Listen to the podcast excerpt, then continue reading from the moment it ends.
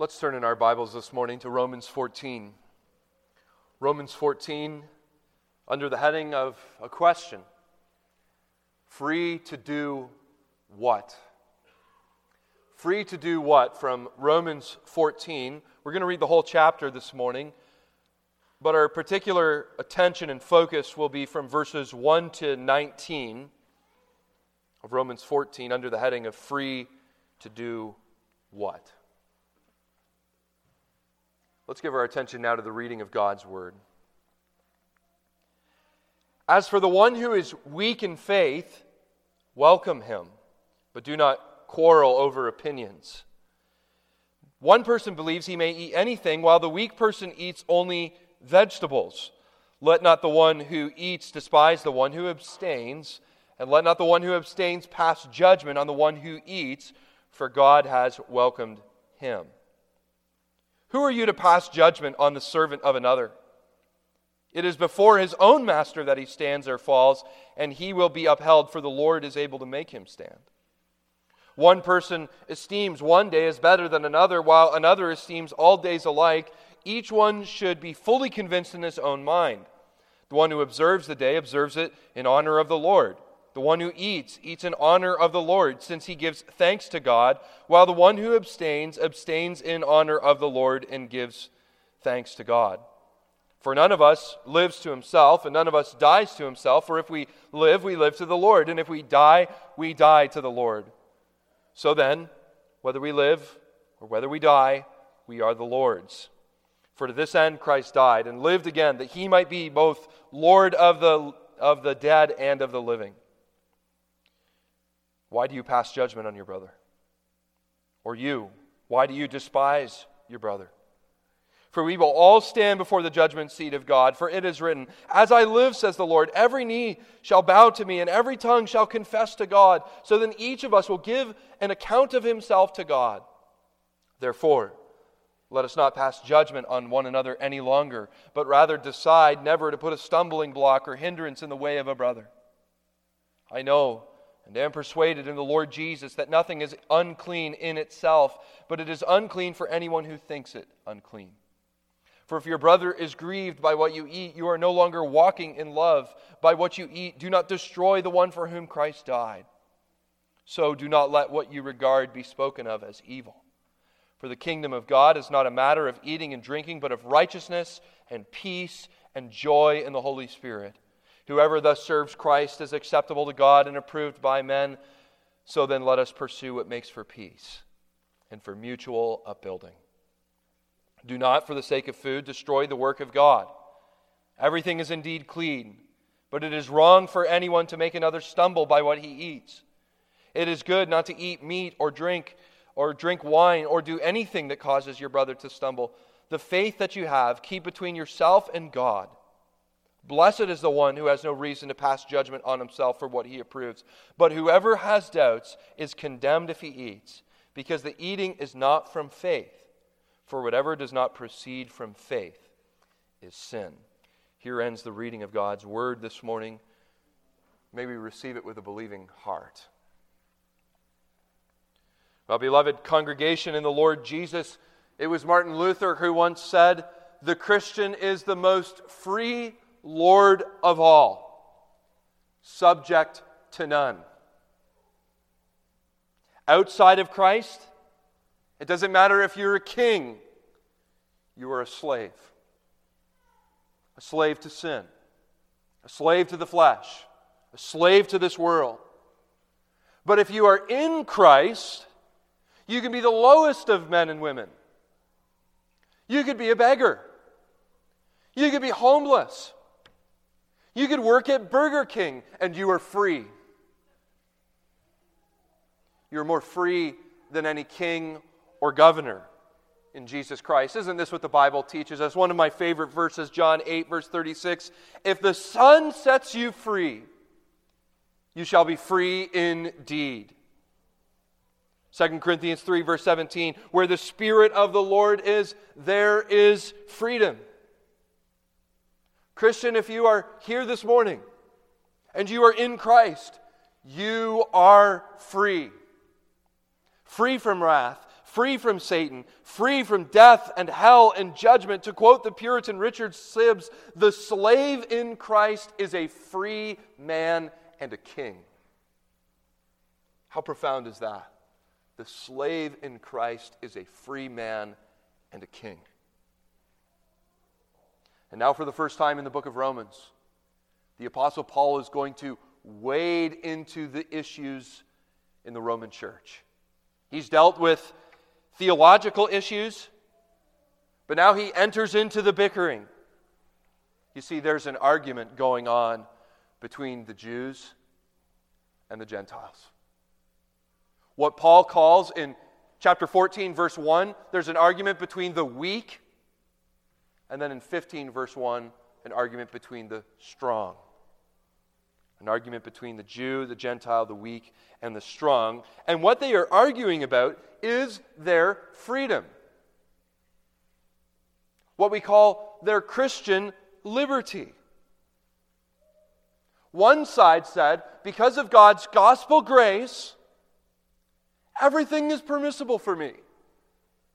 And then the other side was saying, no, you still must follow the Old Testament dietary laws. You need to follow the Old Testament feast days. And what ended up happening was they elevated their personal opinions. They elevated what they thought to be right to the place of law. And they allowed their own personal opinions to divide the body. Allowing their own personal opinions to divide the body. It's a serious issue. How does Paul handle this? Notice just from the onset, he does not handle the division in the church by ignoring it. Nor does he say, you know what, we just need to go to different churches. Paul, as a wise pastor does, is he lifts their eyes to a higher reality. He lifts their eyes to the freedom they have in Jesus. That they were not set free for sin, licentiousness. Nor were they set free for legalism, to bind God's grace to some law. He reminds them of the gospel, that God has welcomed them. And here's our theme for our time together. God saved us so that we could serve the Lord without fear and holiness and righteousness all the days of our lives. That's what Christ has done. He has saved us so that we could serve the Lord without fear and holiness and righteousness all the days of our lives. And so when the church is divided, when we have disagreements and differing opinions, this is what we must do.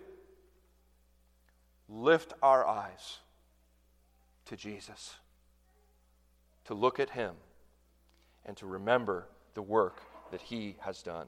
Our outline this morning, I'm going to tweak a little bit for you. I had a bit of a short week since Lisa and I had to go to Canada with the kids, and so I'm going to tweak our outline because I want to make sure I get it right for you.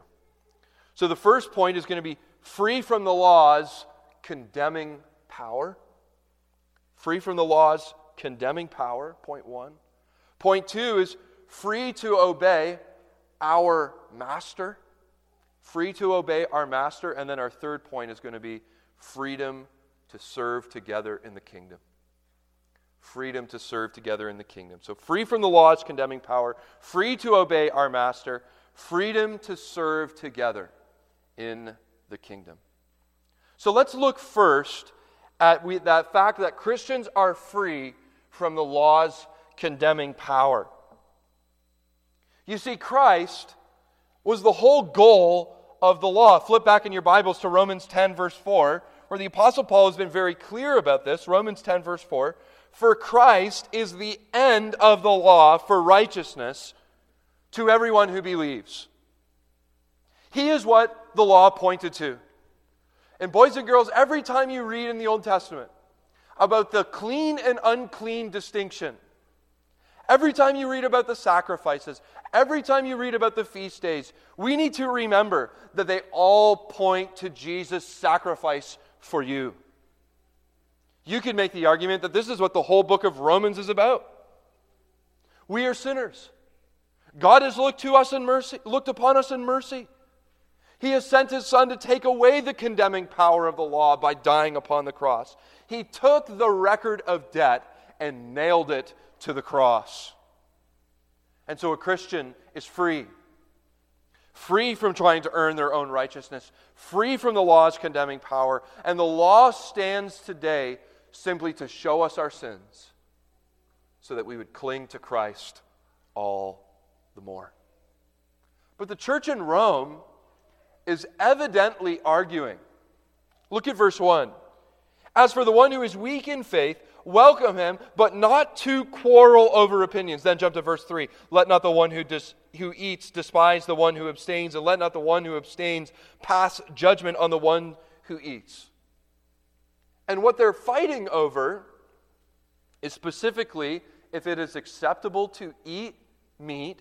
Verse two, we read, one person believes that he may eat anything while the weak person eats only vegetables. Jump down to verse seventeen. They're also arguing about whether they can drink wine, for kingdom of God is not a matter of eating and drinking.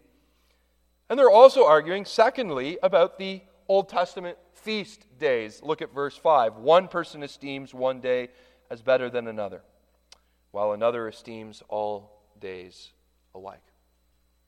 And Paul divides these two peoples into two camps that he calls the weak, and he calls the other one the strong. Verse one, do as for the one who is weak in faith. Well, what does that mean, to be weak in faith? Well, this is in reference to the Jews. And Paul is not trying to be offensive by calling them weak. Remember, he himself is a Jewish Christian.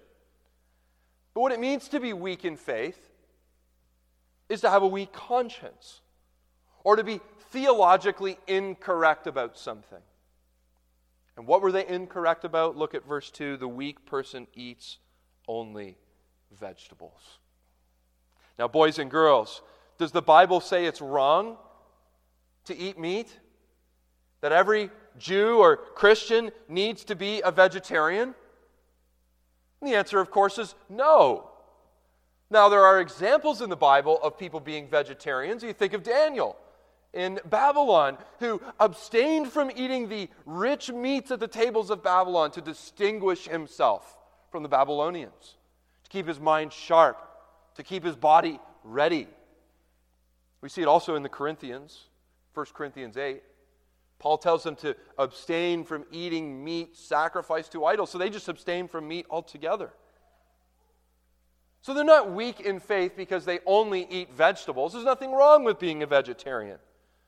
The problem was, as Matthew Henry says, is that they took their opinion and made it a law for the Gentiles who did not share their opinion. They judged, verse two, the Gentiles for not following their vegetarian convictions and their holy days. They condemned everyone who didn't agree with their personal opinion. They condemned everyone who didn't agree with their personal opinion. That's the weak view. Well, what's the strong view? That's what Paul talks about in chapter fifteen, verse one. Well, this is the view that recognizes that Jesus has fulfilled the Old Testament.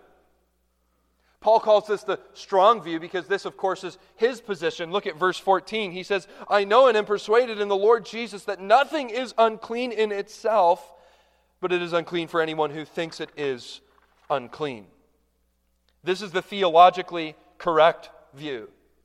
The view that embraces what Peter saw in Acts chapter ten when he was debating about ba- preaching the gospel and baptizing Cornelius' family, and then God shows him that vision of the linen coming down with animals. And he, the Lord says to him, take and eat. And Peter says, no, it's unclean. And God says, call nothing unclean what I have made clean. See it also in First Timothy four, verse four. Paul says to Timothy, everything God created is good. That's the strong view. And this would have been, like we can imagine, mostly Gentiles who we read in verse two would eat anything. The Gentile view is it's all clean in Jesus. And so they're eating meats. The Jews are vegetarians. The Gentiles are esteeming every day alike, verse five, while the Jews are going to the temple on the Sabbath, celebrating the Passover. Brothers and sisters, could you imagine the potluck in the Roman church? On one side, you've got the Jewish vegetarians. And then on the other side, you have the Gentile meat-atarians. And verse three says it begins to divulge. We know how this goes. The Gentiles begin to despise the Jews for abstaining. They look at them not eating the pork and the beef and the chickens and the fish, and they say, that's just vain superstition. Haven't you read Romans? It's fulfilled in Jesus. And then the Jews look at the Gentiles and say, you're not, you're not observing the holidays. You're a morally lax people. That is the problem with this society, you can imagine them saying. And so often, what ends up happening in church is we absolutize our opinions. We take our opinions about something that really is inconsequential and we raise it up to the place of law.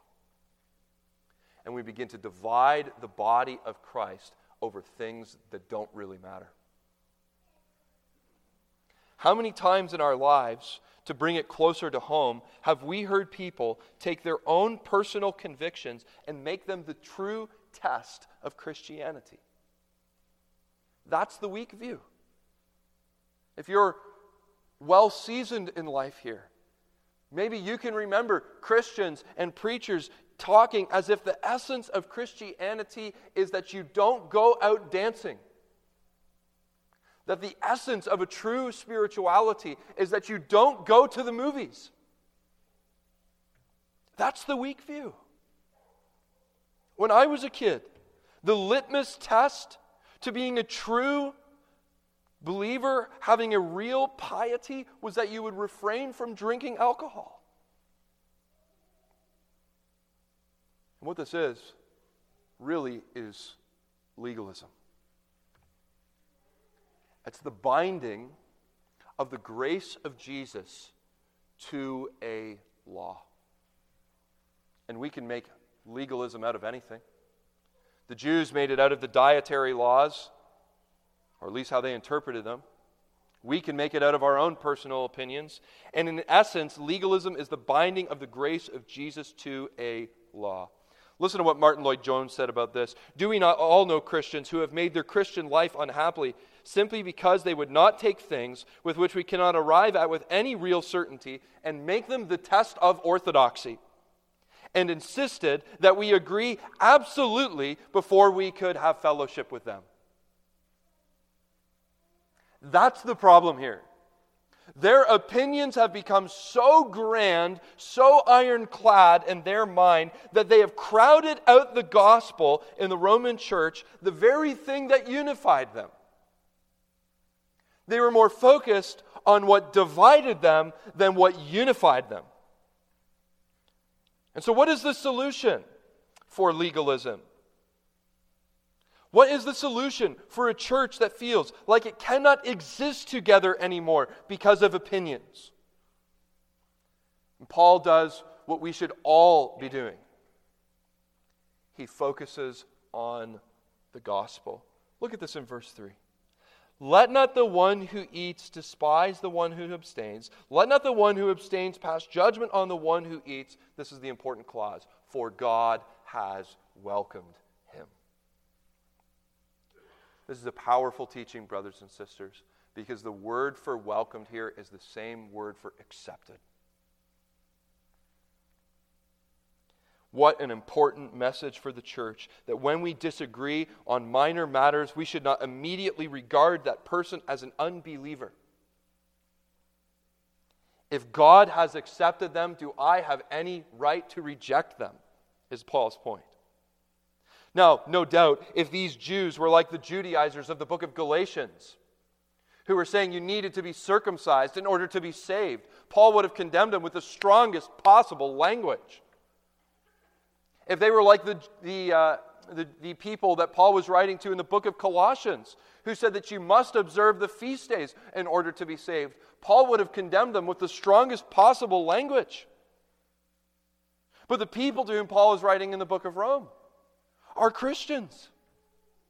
They are people who are trusting in Jesus, who are looking to Him to be the fulfillment of the law. Here is the point. When it comes to differing opinions about minor matters, we must remember that God has welcomed him. And so should we. Look at verse one.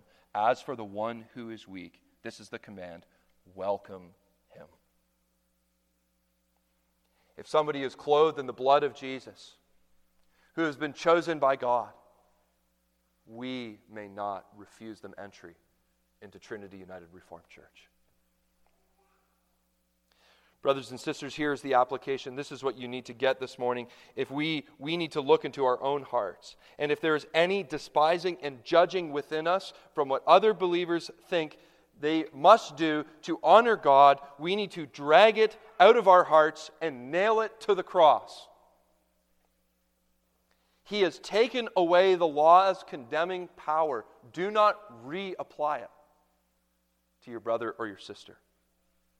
Again, allow me to be very clear. This does not mean that we may ignore sin. In other contexts, the Apostle Paul says you must pass judgment upon sin. But when it comes to matters of things indifferent, minor things, we need to look to the cross. And here's a profound point. Let it go. Look to the cross and let it go. See, you're free from the law's condemning power. Don't let anyone judge you, and don't sit in judgment over anyone. But the Apostle Paul moves on to say we are also free to obey our master. See, this is the second error that often comes on that subject of freedom or Christian liberty. That second flip side of the coin is licentiousness. You've got legalism on one side, and you've got licentiousness on the other. Licentiousness, boys and girls, is the view that all things are permissible for me in Jesus, including sin. Luther called this antinomianism. Anti means against, of course. Nomos means law. Anti-law. And folks, this is alive and well in our day. There are many people who claim the name of Christ and say that God has given me His gospel grace, Jesus has fulfilled the law, therefore God expects nothing of me. Therefore I have no calling in the Christian life. But Richard Sibbes, I say again, quote from him, he says, freedom implies two things, a freedom from ill and a liberty to a better. A freedom from ill and a freedom to do good. And Paul would give a hearty amen to that. See, Christ, now that Christ has freed us from our from the law, we are not our own, but belong body and in soul, in life and in death, to our faithful Savior, Jesus Christ. And don't you see the heartbeat of our confession in verses seven through nine? None of us lives to himself, and none of us dies to himself. If we live, we live to the Lord, and if we die, we die to the Lord. So then, whether we live or whether we die, we are the Lord's. See, Christ sets you free from the law. He sets you free from the curse and forced servitude to sin, your flesh, and the devil. Not so that you can serve yourself, but so that you can serve Him. That you would become a willing servant of Jesus, that you would obey your master. You see, to be set free implies that at one point you were enslaved, doesn't it? To be set free implies at one point you were enslaved. And if you flip back in your Bibles to Romans chapter six, Romans chapter six, Paul makes this very clear in verse sixteen and in verse seventeen. Do you not know that if you present yourselves to anyone as obedient slaves, you are slaves of the one whom you obey, either of sin which leads to death or of obedience which leads to righteousness? And look at this. But thanks be to God that you who were once slaves of sin. And Paul does something amazing in Romans. See, that same word for slave in Greek, doulos, he says in Romans one, verse one. Flip there if you can. The first verse of this epistle. Paul, a servant of Christ Jesus. It's the same word. A doulos, a slave of Christ Jesus. See, at one point, Paul was a slave of sin. But now he's a slave of Jesus, he says. At one point, he served his own flesh. He served his own sin. He served the world. He was a flesh-serving, church-persecuting, sin-committing, God-hater. And now, a slave, a servant of Jesus. And so it is with you and I, brothers and sisters. The call to come to Jesus is not a call to be set free from the law to serve your own lusts, your own desires, your own flesh, but it's a call to serve Him. This is what Paul makes clear in Galatians five, verse thirteen. You were called to freedom, brothers, only do not use your freedom as an opportunity for the flesh, but through love to serve each other. The goal of the Christian life is not that we would live for ourselves, but that we would offer ourselves up to the Lord who has saved us. That we would be a sacrifice of praise. We are not our own, but belong to Him. You are not your own master. You are not your own proprietor. You are not at your own disposal. There is a holy business that you are called to. And the business is simply this, that you would please the Lord. For none of us lives to himself. None of us dies to himself. For if we live, we live to the Lord. Please Him. Serve Him. Love Him. Obey Him. Because He died for you and gave His life for you. That's why Paul mentions living and dying here. Death is that final enemy. Death is the result of the fall, the result of sin. And he's not saying that death is something that God likes or something that we should get excited about. But that from the beginning all the way to the end, let us give our lives to the Lord. Let us even offer up our final moments to the God who has saved us. One of the most beautiful things about the Christian faith is that even in dying, believers can give themselves to Jesus. What a beautiful thing. In death, we can give ourselves to the Lord so that we might depart from this life and to be with Christ, to be present with Him forever. See, though some Christians are weak and some are strong, though they all have different sizes, though we have different capacities, different apprehensions, different practices, we are all the Lord's. That's what unifies us. And a good servant always obeys his master. This is what Paul is driving at. Christ is Lord, so we should obey Him. Verse nine, for to this end Christ died and lived again, that He would be Lord. And so if someone abstains from something, and even if you disagree with them, does it really matter? They're the Lord's. They're seeking to serve Him. He is the judge, not you. This means that in matters that do not threaten the faith and the doctrine and the purity of the church, Christians can differ in opinions. When someone abstains from something for the Lord, even if we disagree, they are doing it in service of the Lord. It's not about you. It doesn't concern you. So don't worry about it. By way of example, if someone, as a matter of conscience, says, I'm going to abstain from alcohol, my family and I are going to abstain from alcohol, they are free to obey Jesus in this way. Even if you disagree, even if you would like to have a glass of wine, they are doing it for the Lord. They will give an account for him. Another example. Historically, Presbyterians did not celebrate Christmas, Easter, or other holidays. Even if you disagree, they're doing it for the Lord. They are free to worship God in that way.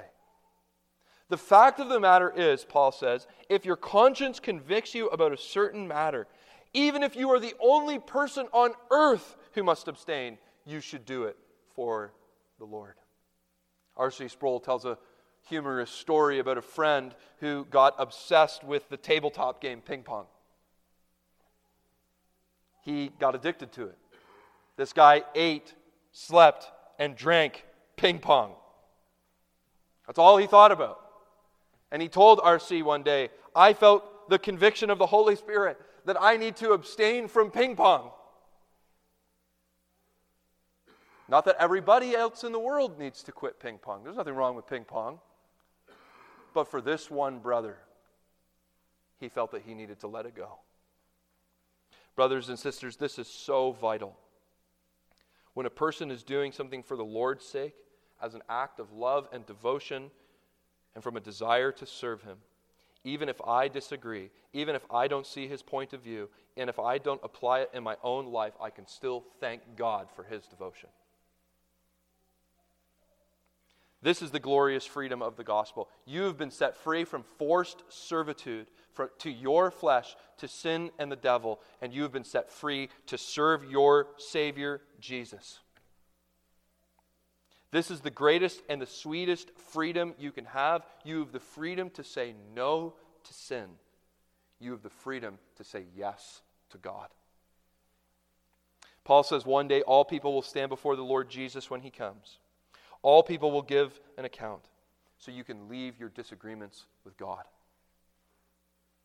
Seek to serve him as best as you are able. Seek to serve him as he commands you in his word. Seek to serve him as he guides you in your conscience. You are free to do so. Free from the law's condemning power. Free to obey your master. And our final point, freedom to serve together in the kingdom. See, finally, I want us to see that God has given us a freedom to serve together in the kingdom. Matthew Henry says the stress of Christianity should not be laid upon things that are not essential to the to religion. Instead, we need to give our focus, we need to give our zeal to the kingdom of God, to the righteousness and the peace and the joy given in the Holy Spirit. This is so true. When we focus on God, and we focus on the cross of Jesus Christ, do not all of our concerns seem to fall into place? So how do we do this in a divided age? I want to give you three quick points of application on the kingdom of God and the believer. And then, Lord willing, we'll pick up our study again next week. But the first thing the Apostle Paul says is that we need to be willing to love each other more than we love our opinions. We need to be willing to love each other more than we love our opinions. Verses fourteen and fifteen. I know and am persuaded in the Lord Jesus that nothing is unclean in and of itself, but it is unclean for anyone who thinks it unclean. For if your brother is grieved by what you eat, you are no longer walking in love. By what you eat, do not destroy the one for whom Christ died. Paul was not bound to only eat vegetables. Christ was his only Lord and his master, but if it would cause his weaker brother to stumble, he would be willing and loving enough to abstain. Though the Gentiles were free to eat meat, it would not be loving to bring bacon to the potluck.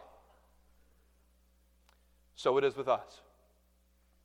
Love your brother more than your opinion. Paul goes on and says, second point of application, we should not use our opinions in shameful ways. Verse sixteen.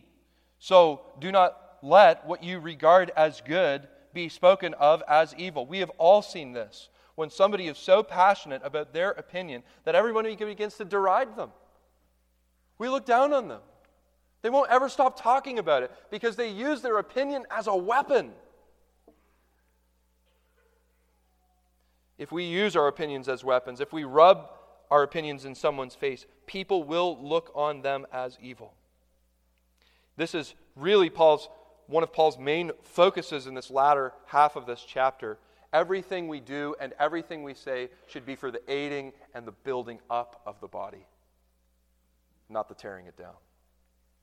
And then the third, final application is don't let your opinions distract you from the kingdom of God. Verse seventeen. For the kingdom of God is not a matter of eating and drinking, but of righteousness and peace and joy in the Holy Spirit. Brothers and sisters, the kingdom of God is bigger than your opinions. It is bigger than what we put in our mouths and in our bellies. If the kingdom of God is more about what you do or do not do, it is no longer the kingdom of God, but it is the kingdom of me.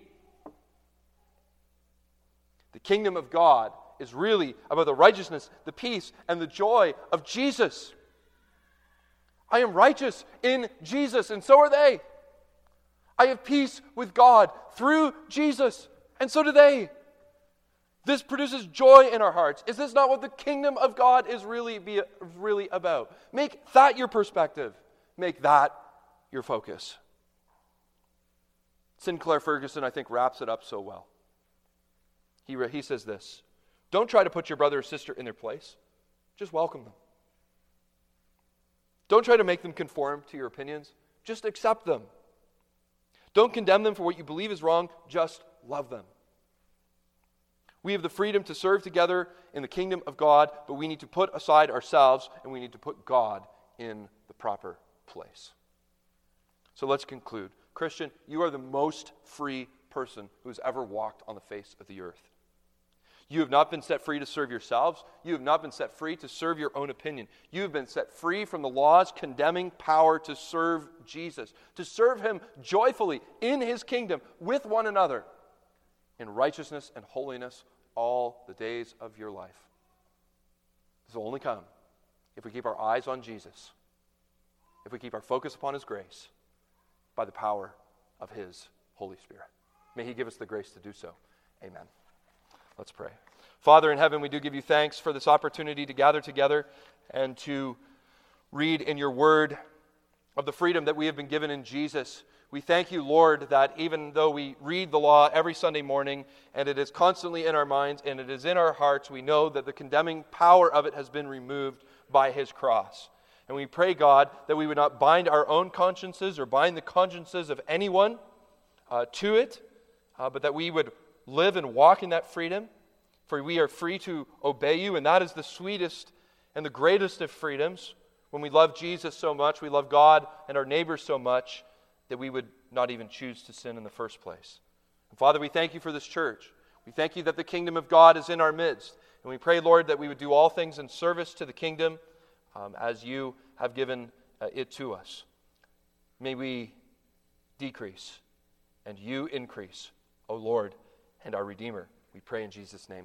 Amen.